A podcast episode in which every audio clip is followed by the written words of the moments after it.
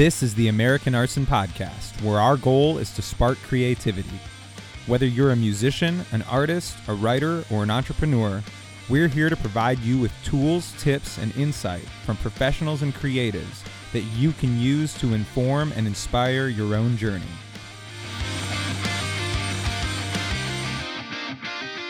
Hello, everyone, and welcome to the American Arson podcast. Uh, we got a great episode for you today. We're going to be speaking with Jason Wisdom um, from Death Therapy, and some of you might know him as well from his time in Becoming the Archetype.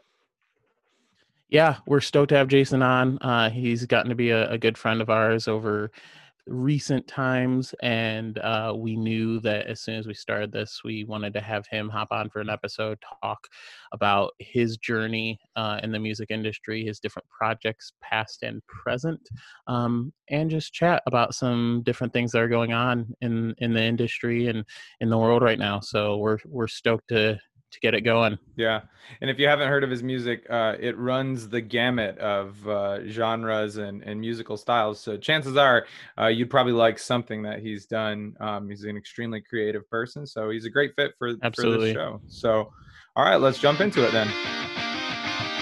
Jason, how's it going today?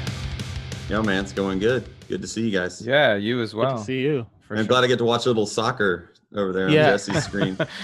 there was there's this awkward uh when I don't have something on there, there's this awkward uh reflection and I have a giant poster of like Chuck Norris jokes in the background. So you just see like a reverse like image of Chuck Norris's face in the reflection, and it's just so I was like, what can I do to cover that up? It's like Chuck Norris is looking over Jesse's shoulder, like waiting for him to say something stupid. There, there it's gonna be disappointed. Yeah, actually, that's a great idea. Next time I do a Zoom meeting, I'm actually just gonna like point my camera at a TV that's playing something interesting rather than myself. people can just watch that. We wanted to make exactly, sure you didn't get bored with us. This whole podcast episode, people are just going to be looking right here, just watching. Yeah, totally. So, how are you staying busy during the the quarantine here that we are hopefully coming to the end of? Yeah, that would be would be awesome, right? Um, uh, so just trying to write a bunch of music and create a bunch of content and stuff. Um, I feel like I feel like it's it's totally cool if artists don't have time. I mean, a lot of artists are first responders and people like that who have to work or they're mm-hmm. in essential jobs. But like people like me, I've been saying for years, man, if I just had the time, you know, right? I would cr- I would crank out a ton of music. And right. I mean, usually usually I say if I had the time and the money, but right now money's uh, nobody's got the money. So, right. Um, yeah so I feel like I kind of have to be. That. I guess what I'm saying is I feel like this is almost like a proving ground opportunity for me to be like, well, cool. So you gave me three months. Let's see what all I can crank out. So um, yeah, I think that's yeah. the that's the that's the challenge right now, right? Because um, as creative people, you know, whether it's musicians or, or in another creative field, we we finally have the time uh, that we've always wanted, but yeah. um, maybe it's a little tougher to find. Uh, like you said, maybe the money, or maybe it's just the inspiration. I, I know for me, it's it's hard to get inspired when uh, I don't leave my property all day. It's just sort of, you know, there's yeah, there's only yeah. so much of the same four walls you can see.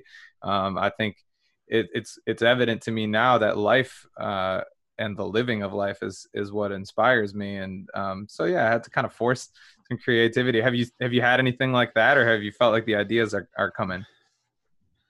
Well, first of all, don't deceive people. I've seen your posts about hiking through the beautiful wildernesses. That's true. So. I, I, was able to finally get out last weekend. It was the first time that I've been out of the county that I live in in three months. So we uh, they they canceled. They actually canceled our backcountry uh, wilderness backpacking site said that that was not safe for social distancing.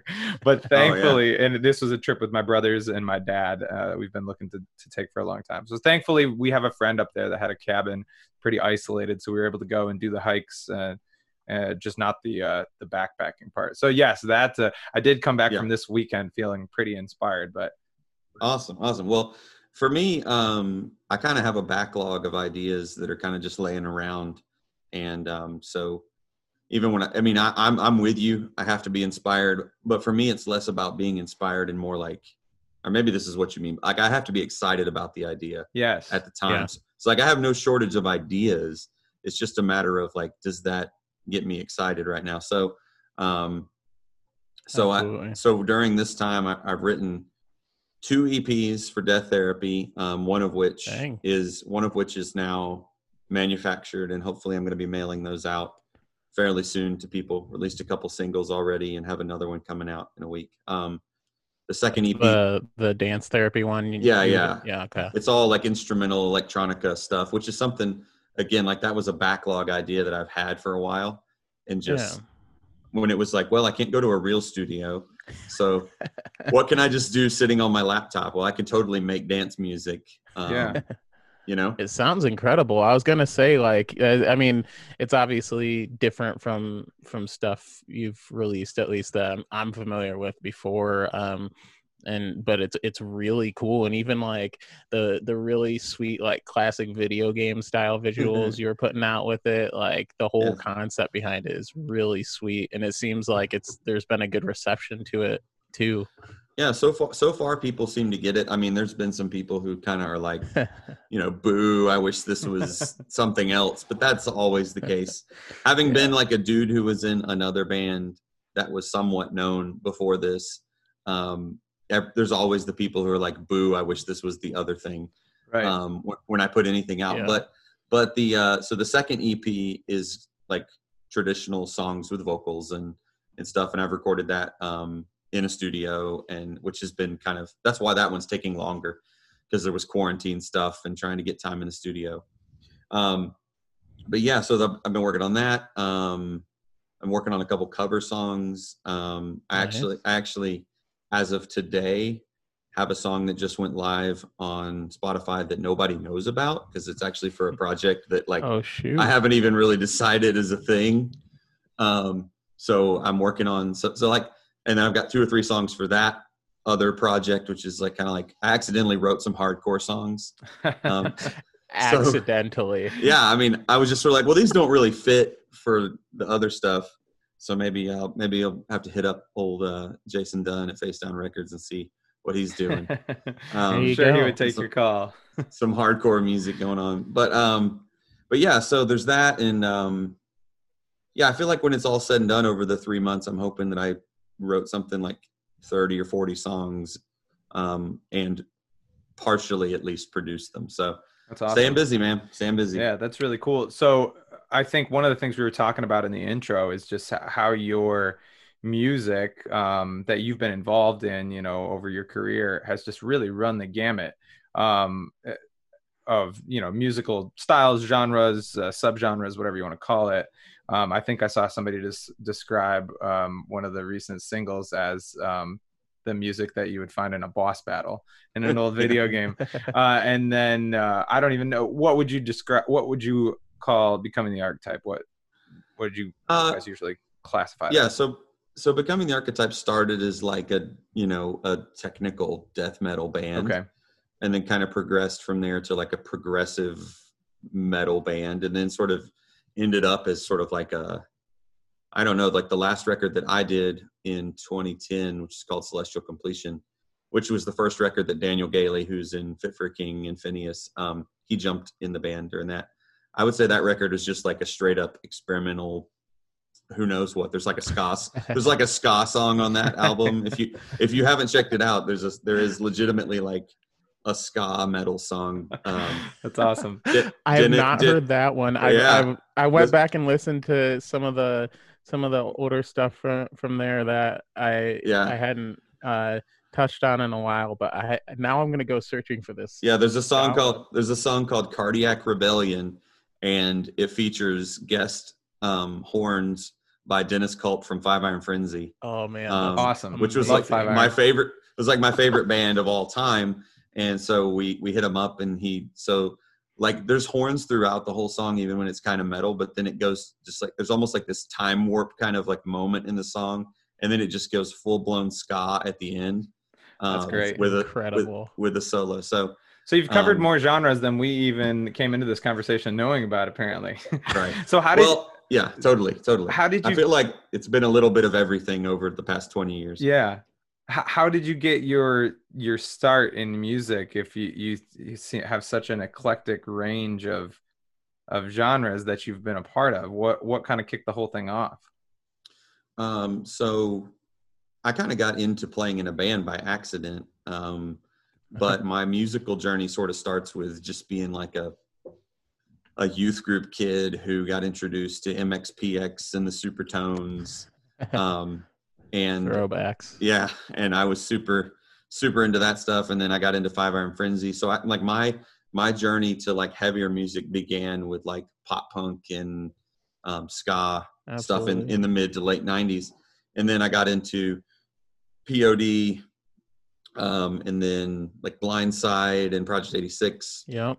Who those three, they kind of, they all like coexisted at that time. Um, POD kind of blasted off past the others, but it, yeah, when I when I got into it, it was like Blindside and POD and Project 86 were all together like all the time. Yeah. Um, and then from there, sort of, I don't know, I got into like Living Sacrifice, which was like my intro to like death metal, you know, music and stuff. So I was yeah. totally a tooth and nail kid, um, which is kind of strange because I've spent 20 something years, you know, putting out records on solid state records, tooth and nail records. Yeah. Um, but I definitely grew up as a tooth and nail kid. And, um, and then, yeah, like I said, I kind of got into playing in a band as an accident. I had a friend who was starting a band in his basement. Um, I didn't play an instrument. I didn't, I wasn't intending to be in the band, but they sort of needed somebody to yell into the microphone. I think we, the, I think we covered like the very first thing I ever did with him. We covered a Zao song at a nice. at a school at a school talent show. yeah, like think, a battle of the bands kind of thing. I think that um, might have been my first show too, a school talent show. That's yep. yeah. So we scared the crap out of everybody and lost to some and lost to another band that played like a Beastie Boys tune.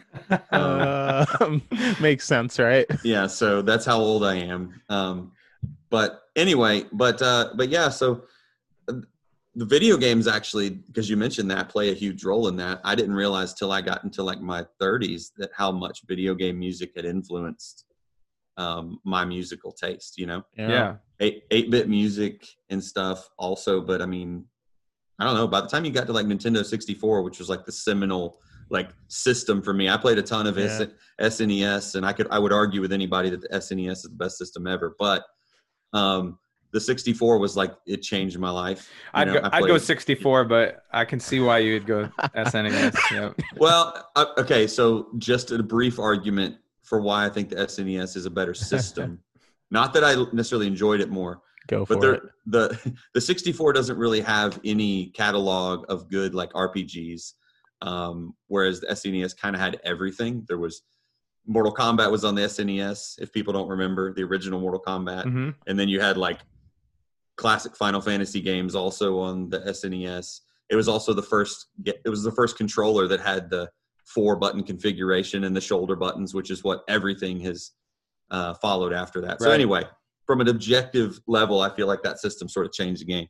But but yeah, I got into Ocarina of Time and stuff Good and point. Mario 64 and all those games on 64 and it, the music is still with me. I watched a video like this morning of some guy playing uh, on classical guitar playing a Super Mario 64 song. That's awesome.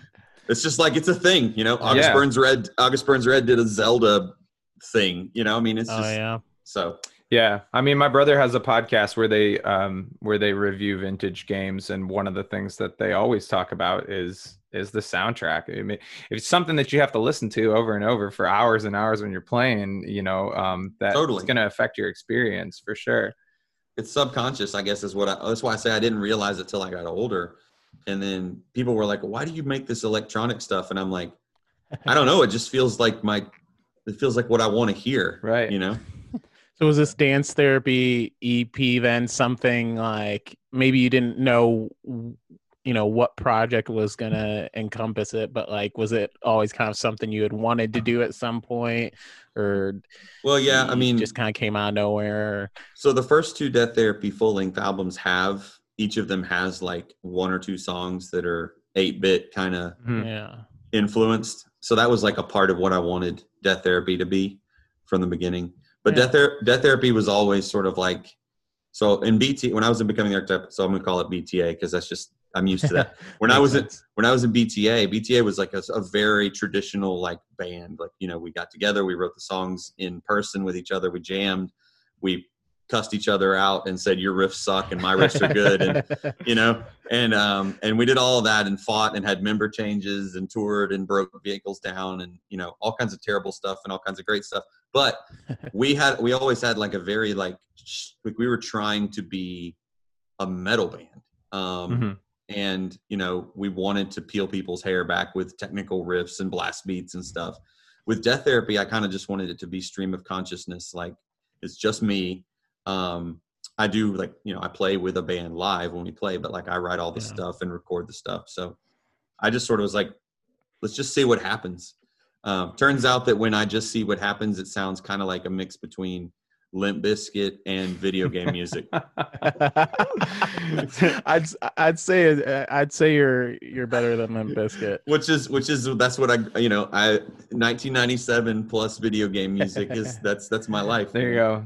I, I just saw I just went before before quarantine, I went last this past year to uh, the Wonder Years tour they did around Halloween, where they were dressing each band on the tour dressed up. They would come dress up as a as a former band, come out and play like a short, like few song cover set as that band. Yeah, and then they would go back in, come back out and do their set. And the Wonder Years was performing as Limp Bizkit, and it was incredible. It was it was See? It was it was great but no that's go. awesome was you mentioned playing like live playing with a band live i mm-hmm. know mm-hmm.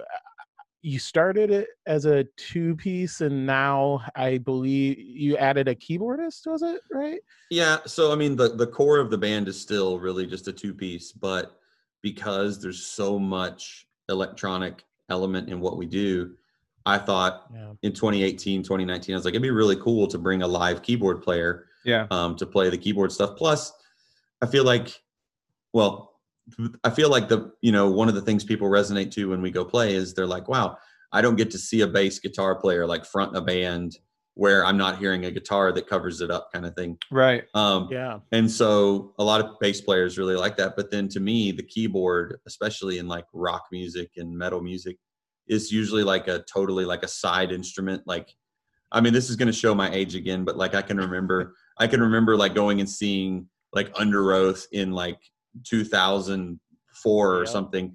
And just like the keyboard player basically would like hit a note and then run around the stage. Yeah, you're like, is he on? Is he the hype man? Is he, yeah. he like he wasn't? The... yeah, he wasn't playing the keyboard. He was he was he was yeah he was headbanging, which was um, which was amazing by the way. I'm not Devil insulting. Prada days right. when they had their keyboardist and stuff. Yeah, just totally. And I've, so I've actually. I'm not, do- I'm not dogging on that. What I'm trying to say is since my music features a lot of actual keyboard stuff, I thought it'd be kind of cool to like have someone come show off the keyboard. Yeah, like, absolutely. Yeah. yeah. I've heard, I've actually had an opportunity to hear um, just the isolated tracks of, of keyboard tracks from some of those old Underoath albums, and uh, yeah, it is going on. It is happening. It's it's, it's squashed yeah. to the bottom of the mix, and I think, like you said, um, that's a lot uh, especially if you're not a, a musical person you know for uh, for somebody who's who listened to a song who's maybe not a musician um, maybe they would notice if the bass wasn't there or they would notice right. if the keyboards weren't there but um, it doesn't jump to the forefront of their mind so it's really cool that you've kind of taken the instruments that you know people might consider to be uh, background or or you know kind of filling in a different register and then and put those on display. Do did you so was that a conscious decision when you went into death therapy that there's not going to be uh, guitars kind of uh, leading the line? Yeah i would say that if there's anything that's going to remain consistent it'll probably be that there isn't a guitar player. Um because as far as like well is it a two piece band or what i mean i don't that part i don't care like one of my musical heroes which i actually got a chance to record an album with him in 2008 is uh, devin townsend and oh, yeah. i think devin's a genius um, and he's amazing he's also completely insane but um, but devin um, has a devin townsend band or whatever and sometimes it's just yeah. devin and he blows your mind and then other times it's devin with a literal circus yeah. on stage. You can actually look it up. He's performed with a circus.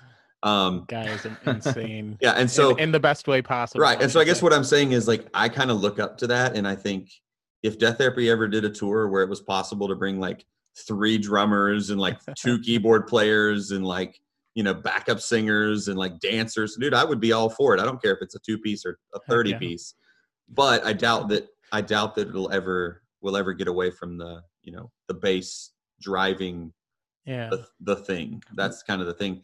So What motivated you to to kind of put the bass at the center th- like that? Um, I felt like it was a challenge personally because in becoming the archetype, I was the the lead singer, the vocalist, and I, I played the bass, but I didn't really write parts. Um, and I feel like a lot of times with bass, it's super easy to just like, well, okay, what did the guitar player play? Okay, cool. Well, I'll just play something to fill Right, in, right. you know. But if you actually have to write a whole song that focuses around the bass, all of a sudden, it's a challenge to make the bass parts interesting enough to carry the song forward. Mhm. Um, so um, I mean, there's obviously there's there's amazing songs out there, classic songs like another one bites the dust or or whatever, where the guitar comes in and it's just like a little added icing on the cake, but the bass is what drives the song. Right. Yeah. Um, so it can be done, and I just feel like with heavy music, it's almost never the thing. So Yeah. um, I wanted I wanted to try I wanted to try to challenge myself in that regard. But there's also a practical aspect, which is like I'm a bass player. I'm not really a guitar player. Um, I know you do the octave thing, like I do the octave thing. hmm I do them. I do. The, we do in the opposite directions. Um, but like we'll have to um, do a we'll have to do a split where we like Yeah. combine and we bring the guitar into death therapy and you bring the bass into American Arson or something. It'd be really like fun. It'd be really funny if we used the octave down guitar tracks from you and the octave up bass tracks from me. There you go. So, so it's it the on- bass that sounds like the guitar and the guitar that sounds like the bass. Uh, that would actually be kind of fun. Oh.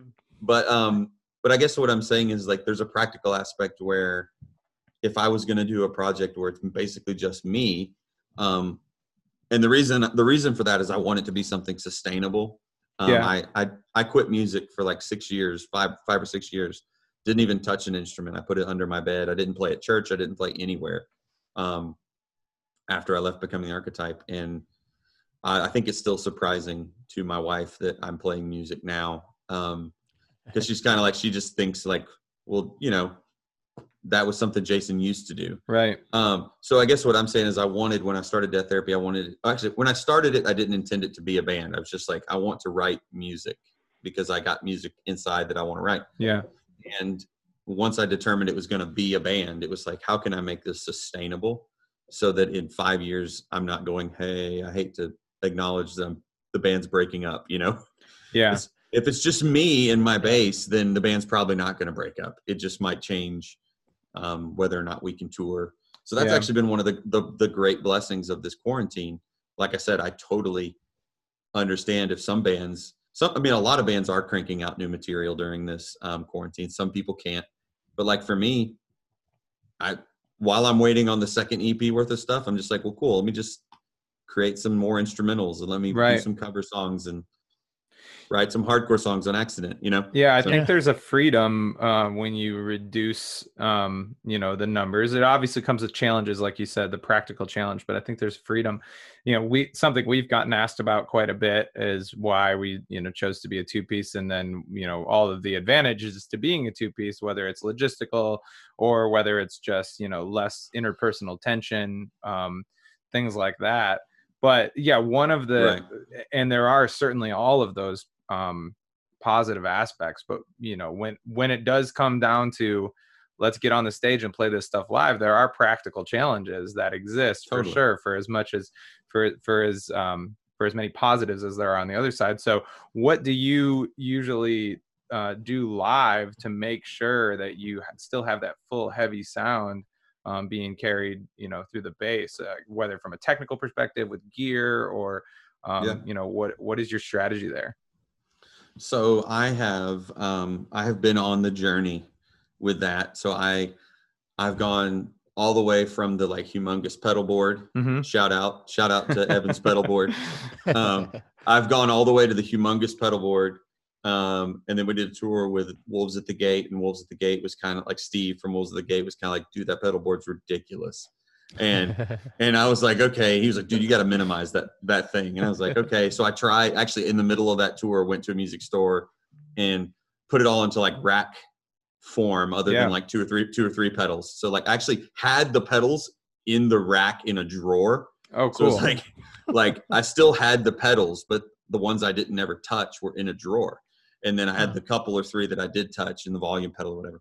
So I minimized it to a rack unit. And then I was like, okay, well, let's just go digital. So then I started doing digital, you know, this or that and splitting the signal out digitally. Um, the key to the sound for people who don't know is is splitting the signal, you know, at some Mhm. point early in the chain. So I split it and then one one side of it goes into a pedal, an octave pedal. I use a pitchfork pedal. I think it's a great pedal. Love the um, pitchfork. Have one as well. Yep, I've tried a lot of them. I used to have a Pog. I think the Pog works better for guitar um, than the bass. Um, the Pitchfork is just perfect for the bass. Um, so anyway, and then one side goes to a guitar. So what I would do is I would show up live. I would send one side to a guitar amp, and I would send one side to a bass amp, and and I have people even like last year at uh, what was it Uprise Fest? Daniel from Fit for King, Daniel Gailey came up. He's like, dude, I just can't believe how much it sounds like you're playing guitar. Um, but then even since then i was kind of like well you know what maybe that's not the approach i want to take because i feel like a lot of people listen to death therapy and they don't know that it's just bass Okay. like it's almost Yeah. it's almost like i've done such a good job of making it sound like a guitar that i've tricked them okay. um, you know what i'm saying so like yeah. so if they see us live we get a lot of comments like oh i didn't understand your band until i saw you live and now i kind of get it right. um, and so so even now i'm starting to think in terms of like so now my pedal board is like it's like four pedals and i'm just going trying to go for like i'm still using a little bit of that octave up sound but usually when we show up live now i'm just plugging into like an 810 cab and just going for a humongous bass sound with some of that high end okay. because i kind of want it to sound more like a big fat nasty bass you know than right. so it's a little more obvious Yeah. to people I, so i guess what i would say is it's a it's a difference between like um you know a band like death from above 1979 or the royal blood like royal blood does a Yeah. really good job of tricking you sometimes into thinking it's a guitar right. if you're not aware but death Yeah. from above is like it's just a big fat nasty bass um hmm so so we'll see how that works out. But like the new stuff I'm working on that's got vocals, I think we're shooting more for just a big nasty bass so that when people hear it, their ear will immediately recognize, oh, this is this is a bass guitar band. Yeah. Um, absolutely. you know what I mean? So Yeah, we deal with a lot of the same the same kind of stuff. and to be fair, you have you have the unfortunate like uh association of playing like at Christian music festivals where every Christian rock band doesn't have a bass player, but they just use a backing track. I didn't think. So I don't think. I, I think a lot of the bands don't have any actual musicians. It's just Well- everything's on the backing track. okay okay but what what i'm saying is like so a, a year or two ago we played and i won't name any of the bands but we played on a stage Oh, yeah. at, at a festival. So i won't name the festival either but so people don't go look it up. You played But we- a stage at a festival. we played at we played at a festival on the on the rock stage and i i'm not kidding. I filled in on bass guitar for project 86 so that'll narrow it down for some people. So they didn't have a bass player because i filled in. And then all of the other bands on the stage that night except for us and demon hunter had bass on the backing track so there were like eight bands that didn't have a bass player and they Oh just my all gosh. so then if American Arson were to show up, they would probably just assume that you have the bass on a backing track, Yeah. right? Because that's par for the course. And that to me, as a bass player, of course, bums me out that none of those bands. I, and I'm trying to corner the I'm trying to corner the market. I'm like, hey guys, I'm available. I'll be at the festival. Right. You just want to throw me some money, I'll learn your songs. Play eight sets in a row. I'll So- just play every single set. yeah. So there you go. If you're a bass player out there, this is what the world thinks of your value right now. yeah you can easily be replaced Wait, i i get asked the same question though sometimes people will come up after show even when they see it and they get what we're doing they'll say oh so like is the guitar on a track and i'm like no Yeah. like so so now so now i'll even sometimes i'll in between songs i'll even just like you know give a couple like chunka chunkas to be like just so you know This is it's not on a backing track. This is me playing. Yeah. So, yeah.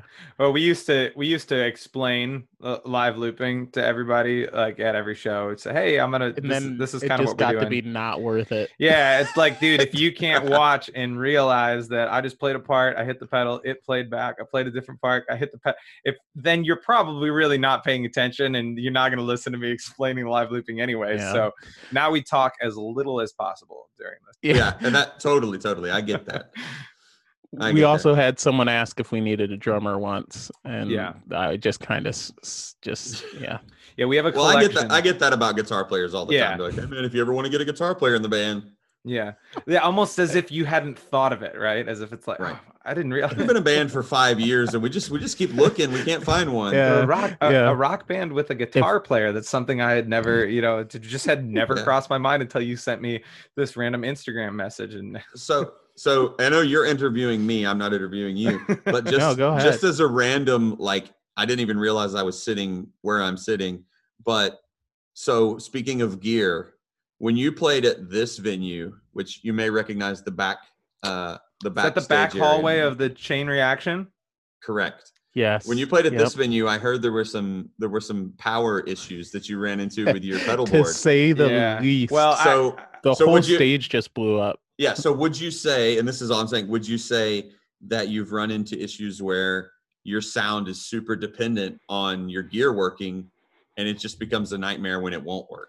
well it I, I guess the the short Yeah. answer would be yes because it happened that time um we did get to we did get to play and we do have a few songs too that um that don't have any looping i think actually our, our newest album is um more heavily in favor of songs that don't have looping um Gotcha. and that was the side of the pedal board that power was was not getting to for some reason was the looper side so um His we spaceship was just too Right. much for the outlet. To, the but the longer no. answer would be that that is the first time that that's ever happened. We've Really? uh, Okay. yeah, on, and, on that scale, we've we've had minor, you know, obviously like minor technical difficulties live. but like, but those are you the know, ones but that no, any normal nothing band like would that.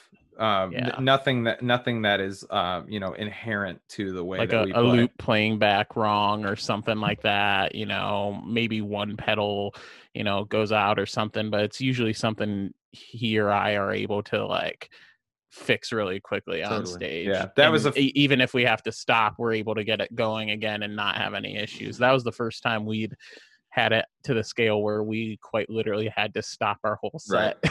set Well, the reason the reason I asked that question is just because in this whole realm of the conversation we're talking about, there are always the, yeah there are always the purist type, like old school dudes who are like, man, I don't even use any pedals. I just plug straight into the amp and I just go, you know. right. um, which uh, loved the dudes in Deathbreaker and was super like bummed when Kevin got a pedal board. Because Kevin was just a plug it into the amp kind of Uh, guy for like didn't years. you guys get announced as them once oh yeah, that's happened. We've been yeah on stage. I was actually there when they said the wrong name, and I like called the MC back and was like, "Hey man, no, we're actually Death Uh. Therapy, not Death Breaker."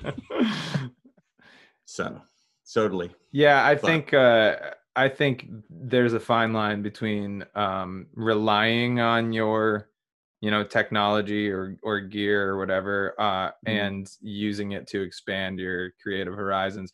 Uh, when I first started American Arson and I had no idea that if this was going to work, uh, if it was even an option.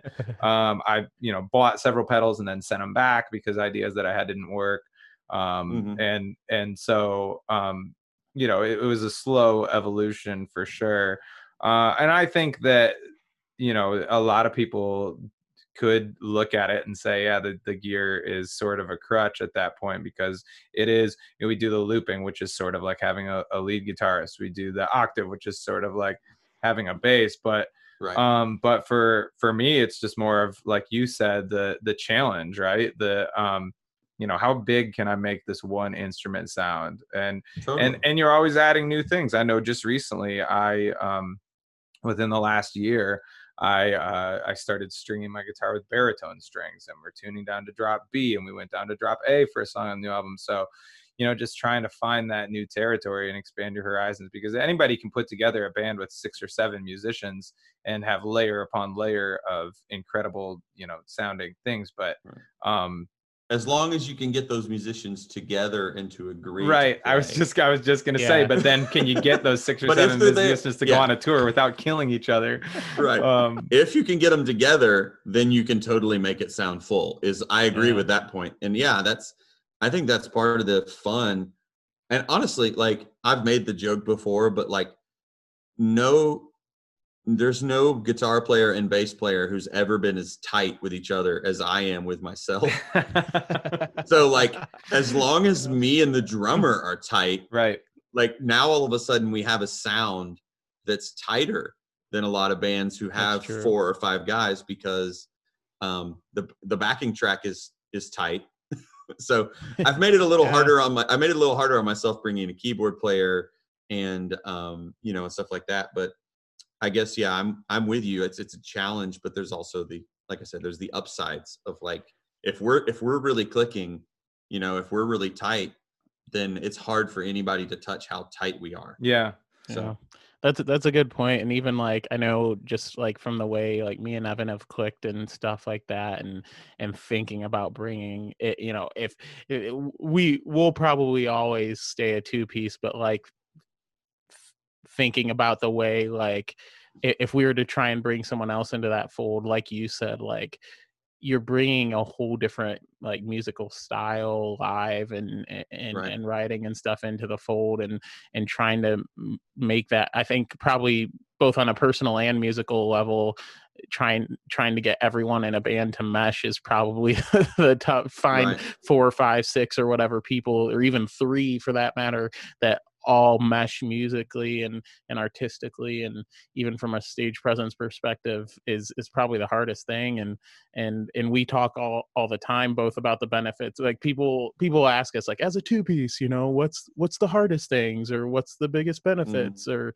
and you know of course there's some challenges but i honestly tell people like it's it's mostly feels beneficial live we just right. feed off each other and we play we click really well we have since the beginning and then even on a personal level like from a logistics standpoint getting two people in one place right. is a lot easier than getting five people in one place or getting two people you mentioned you know some of us and a lot of us in the scene in the industry currently have other jobs and stuff too right. so like getting two people to be able to take the time off for a festival or a tour that we want to do is a lot easier than getting a whole band.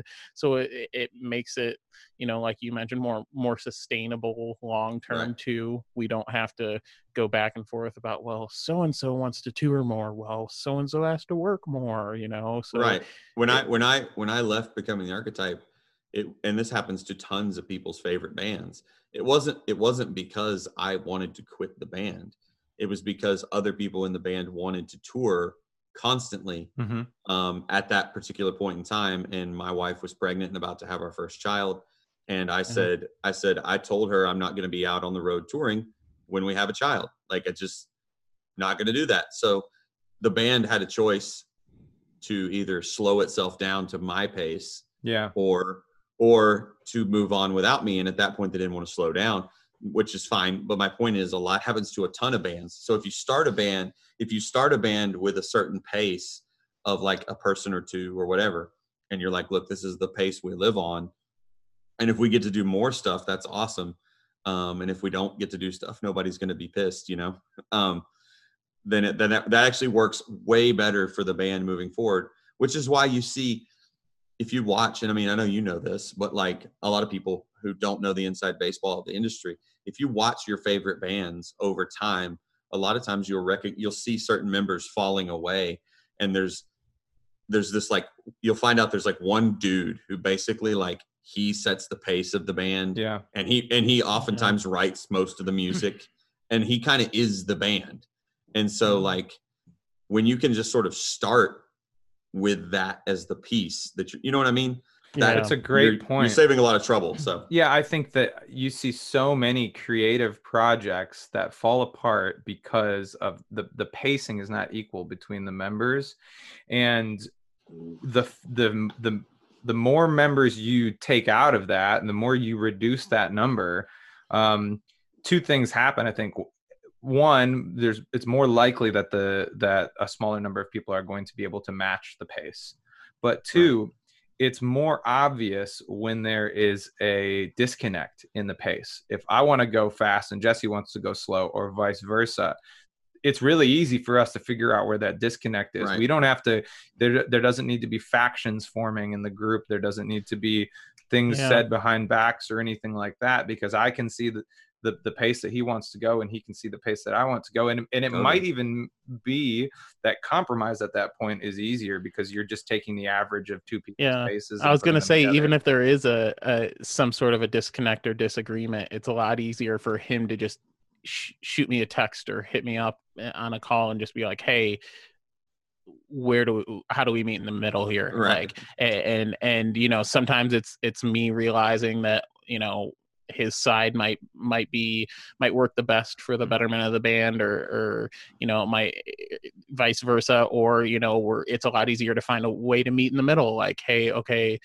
you need time for this let's let's sacrifice this so that we can do this later on. Yeah and um, there's and there's another level at which like i mean it's something that i've noticed in my own like so so i'm i'm 37 this year hooray for me right um you have a happy birthday i don't know when it is but it's sometime this yeah, year so it'll be this year i usually have i usually have a birthday, birthday. i usually have one each year but um uh, I was 20 years old when we signed uh, with with Solid State Records, and we went we went touring across the world.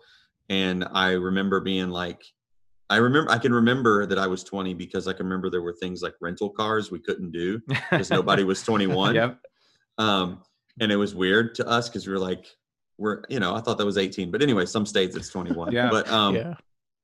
Uh, but at 37, I not only have a different pace for myself. I have two kids and a wife, and um, but I also have friends who live at their. So what I'm trying to say is like I have a drummer who plays with me a lot. He's played with me since the beginning. When I first started this thing, I asked several drummers did they want to play with me, and most of them were like, "Boo, this is lame," because my demos are usually really oh, bad. No um you have to have like you have to have a super like I'm you have to have a super about vivid, our demos and just yeah. laughing my imagination like i can hear a really bad demo and i know what it's going to sound like but to try to get other people so i have a the the guy who eventually was like yeah dude totally he's the guy that i want because he is willing to take it slow and trust me and my vision. He's not trying to take over. Yeah. Um and he doesn't get hurt you know if it's uh if i can't do an opportunity or or if he's not available and i have to bring a different drummer. But but then there's another component that a lot of people don't know about death therapy and that is i have a friend uh, a really good friend of mine. His name is brian. If you look on all of our uh, liner notes m- uh, most of the keyboard parts were written by brian brian wages hmm. um, he doesn't he's not looking to tour he doesn't want to play shows he's like but he loves making music and he and I get along super well. So actually what I do is I just write my stuff and then I just email it to Brian. I don't even tell him what to do. I just say, "Hey man, just go hog wild." And and then he'll send me back awesome. he'll send me back like 30 stems for different keyboard parts in the song. And sometimes I'll use all 30 and sometimes I'll use 10, yeah. you know. Um and there's no egos involved. I guess is what I'm saying is it's like I can remember being 20 years old in a band with four other guys and there was so much even though we thought we were humble christian dudes there was so much ego of like i guess what i'm saying is i feel like a lot of bands that sustain and they stay for a long time it's because they reach a place of maturity where the egos go away and each person finds the role that works for them and yeah it's i, I think it's a cool place to be honestly and i'm kind of glad that i'm there I know some people are bummed that I couldn't find that place with becoming the archetype. Um, but we all live in different states, and we all have. What's weird is we all have two kids. Every I think so. Every person in becoming the archetype now has two kids and lives in a different state for the most part, other than like one or two of us.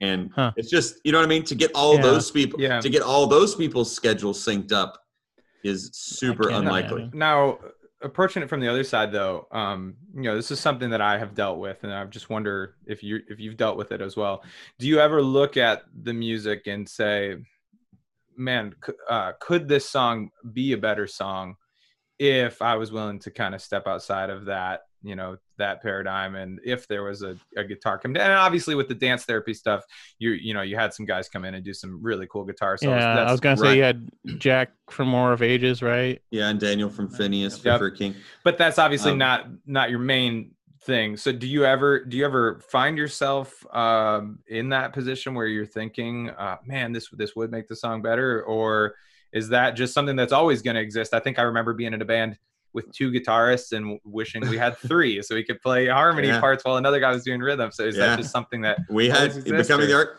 Becoming the Archetype had three guitar players for the first several tours we did. you probably wanted four a couple times right? Yeah, you could have 'cause it was- just extra chunky. But um well i've thought of it. It usually comes in it usually comes in hindsight. It's usually sort of like when i'm recording it i'm like dude this just this is this is awesome. This is what it needs to sound like. Um and then i'll put the song out and then i'll realize in hindsight i'm like yeah i mean maybe if this had had a guitar on it it would have been a lot heavier to people. Mhm. um and some like there's a particular so for instance um on the last record i so the first record everything's in d uh, or at least is d tuning on the bass. I realized that if i um d standard. I realized that if i went below the key of d on the bass it sounded super weird and floppy and the octave thing didn't work um as well well but then for some reason i threw that out the window and decided i was going to do three songs in the key of b for the second record and I thought, well, just make them so much heavier. Well, and you you know, go. all these all these bands tuned out to like G and F Right. now. were you using Um, jail bars as bass strings at that point like how Yeah, a garden hose. right And uh, um, but then uh, but then when we play them live, since I'm not switching over to like a five string or something, Mhm. uh, just tuning down, those songs don't translate live at all. Like they sound like it just goes. It just sounds like sludge. right and and so yeah in hindsight i've looked back and i'm like ah man either we just can't play those songs or i almost need to like get my keyboard player to pick up a guitar for that song my guitar my keyboard player is is an all-around amazing musician he plays he plays keyboard guitar everything he sings he's great Just have him have a guitar strapped to his back while or, he's playing or a keys and keytar just- there Yeah. you go. I don't A know. The, the whole Merge stage two. might spontaneously combust if there's a death therapy song. The Guitar. guitar player came out on the. There's a the very first uh the very first tour I ever did in my life was with uh a band that I know you guys will remember, but some people don't remember the band Showbread. Yep. Yep. And Showbread at that point in their career had a guitar player. Um, Was that when they were still wearing the red pants? oh yeah, oh yeah, they were Oh, rocking the red pants. There were seven guys on stage. Yep. The uh, the drummer had like a drum, a kick, a Incredible. kick drum that was like bigger than the whole drum set. It was unbelievably amazing. Um, Yep. so sometimes I think, man, I just need to get a keytar for my keyboard player. You know, none of this stationary keyboard nonsense. My brother uh, played a keytar in a band that we were in together uh, back in the day, and then he that got you know that was one of those novelty things at a show. right. Um, and then he moved on to playing a Guitar Hero guitar, which he had he had worked out how to program that into. That's uh, amazing. Yeah, through MIDI. Um, That's amazing. yeah, so I think you'd probably get a couple of raised eyebrows. There- There'd probably be some people that uh, would would stop by and say, we could only play with Guitar Hero guitars. Yeah. That's a great idea. Yeah. So what? Uh, so what's up next for for Death Therapy then? As we move, hopefully, out of this quarantine period. I, I- obviously, the whole summer festival season is Yeah. uh, is now We're- not going to happen. But We're playing a festival that seems to be like the only one that's trying to happen in July. We're playing a festival in Indiana called Kingdom Come Festival, Hmm. uh, July 10th and 11th in Kokomo, Indiana, with Spoken and Okay. Disciple and a bunch of other cool bands. Um, it's a really fun, like free festival they do every year. Um, so people just come and make donations and stuff. So it's like a little crowd. So I think it probably will happen because it's not like it's not like uh, some of these festivals where there's like fifty thousand people there to see the main stage. Right. You know. Yeah. Um, this is a like it's a one stage festival, a smaller kind of family atmosphere. So I think it may work. It's um, so that's July, and then after that, though, you're right. Like everything else fell through for July. Audiofeed got moved to second. Is it second week of August or first week of It's August? Labor Day weekend. Yeah, Labor Day weekend. Audiofeed. Yeah. So Audiofeed is happening, and I'm excited about that. And then Hopefully. yeah, Cross your yeah, fingers. and That's, I know. I- there's still the possibility that all this stuff gets canceled for Yeah. good because Yeah. now that I saw some report on the news yesterday saying, you know, second wave is now officially here because of you know people have been out so much. I don't know. Um, Changes every bla- week. We never know. Yeah, they blame my state for that, I guess, because I'm in Georgia. and- yeah, you guys are like the first Um, ones to open up, right? but what's so okay? Never mind. I'm not going down that road. That's say, a what's- whole other part What's two. weird? Of the I was just gonna say what's weird about that is like my church is still not open. Mhm. um and it's you know which georgia supposedly been open and like you know everybody's strangers making out with strangers in the parking lots and stuff but like it's everything's closed like you can't even Yeah. go sit down in a chick-fil-a which is that's like church and the Lord's um, chicken. the lord's chicken but uh waffle house is open praise the lord Oh, so man. Well, anyway. they never pass health code standards anyways, so it's that nothing is the new. odd thing. It's like I'm, I'm uh, we're we just recently started opening up over the past like week or two.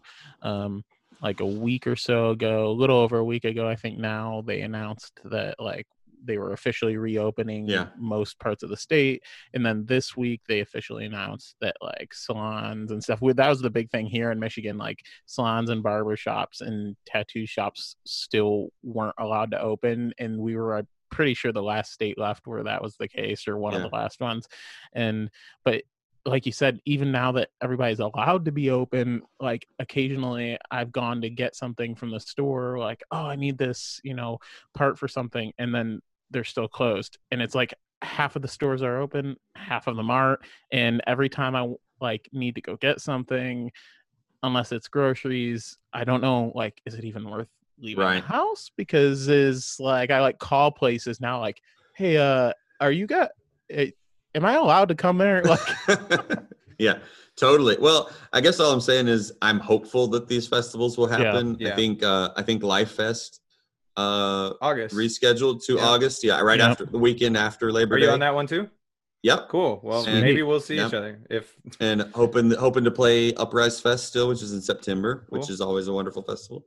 And uh, and we'll see what else. So so what's what's ahead for Death Therapy is trying to prepare for those, um, hoping that they happen. Learning to play with a mask on. yeah. Um, um, I'm so super jealous of like Slipknot and bands Yeah. like that because they just they don't even have yeah, to they're used adjust. to it. yeah they Yeah. just have to make sure everyone in the crowd wears a mask. I think Um, we'll I think we'll probably see a rise in in vocalists bringing their own microphone for the time being, which isn't That's not- necessarily a bad thing. I know my wife Not- always says, you know how many colds you've probably contracted by sharing a microphone with somebody at a show. that's why I'm going to live forever as a result. I would Right. never. was- Yeah, I've I've played Chain Reaction enough times that I don't have to worry about coronavirus. Um, I was gonna say with some of the venues that we've all probably played, we're I'm sure immune to almost any. yeah, Ebola. Yes. by the way, I love Chain Reaction. I've said two things about it that make it sound like I don't. I have the picture on my wall yeah. Because I love. Yeah, I love Chain Reaction. Uh, we played some of our best shows there. Um, we love it too, but the next time we go back, I'm hooking my pedal board up to a car battery.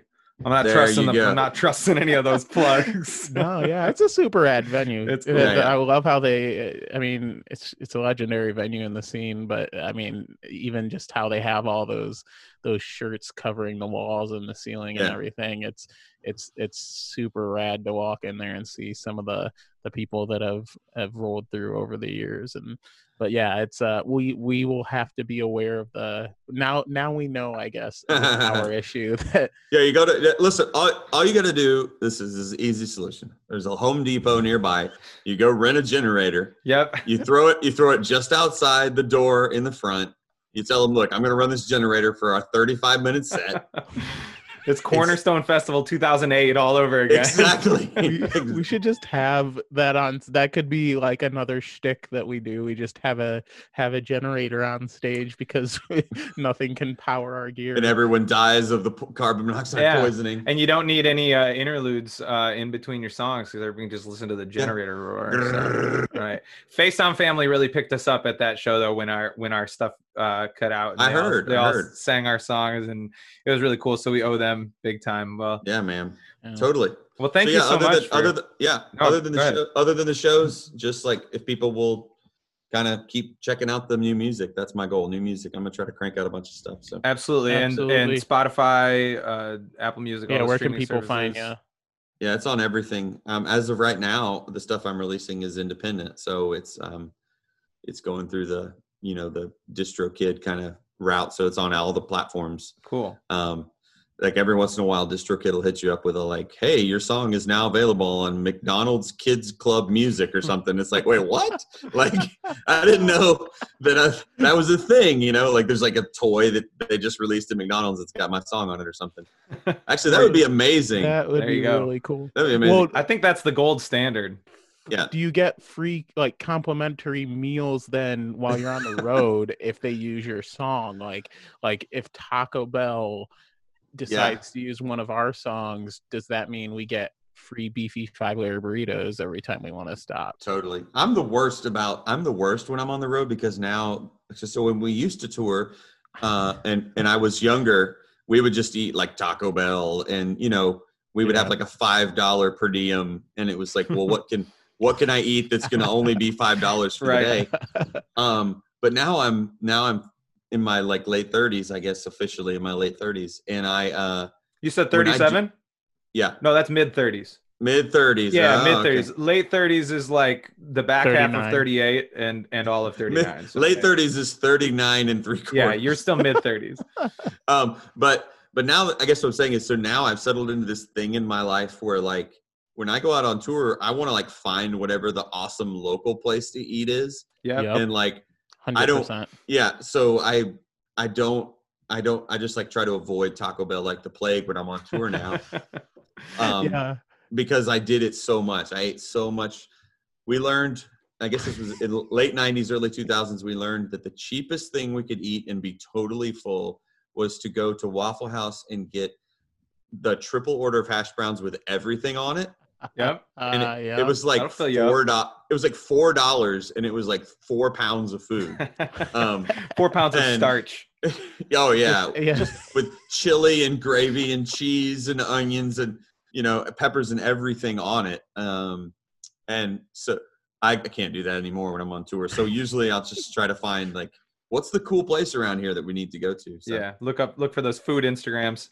We Yeah. almost we spend like the drive between cities having whoever's not driving look up like the most like the coolest or most ridiculous like local place to eat if we know we're gonna have time either that or like me and evan because we try and eat as healthy as we can you know relatively while we're home right when we get on tour, usually the first day, like that first gas station stop to fill up like the tank, we're like Not all good. gung ho about, yeah, cut loose. Like, let's grab all the like yeah the Danishes and gas station junk food we can. And then, like, inevitably by that first afternoon, by the end of the first drive, me and Evan are both just kind of like, yeah uh, this was a bad idea.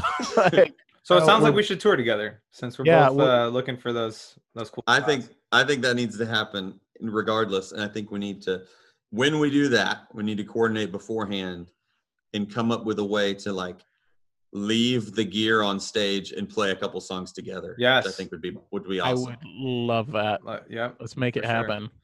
totally Well, Jason, thank you so much for being on with us today, and uh, you know we we uh, we're looking forward to hopefully getting to connect with you at some of these festivals, and yeah Hopefully, seeing you in person in Yeah. a couple months. yeah, hopefully getting outside of uh, the four walls of for our a couple houses. years or a Yeah. couple decades. Who knows?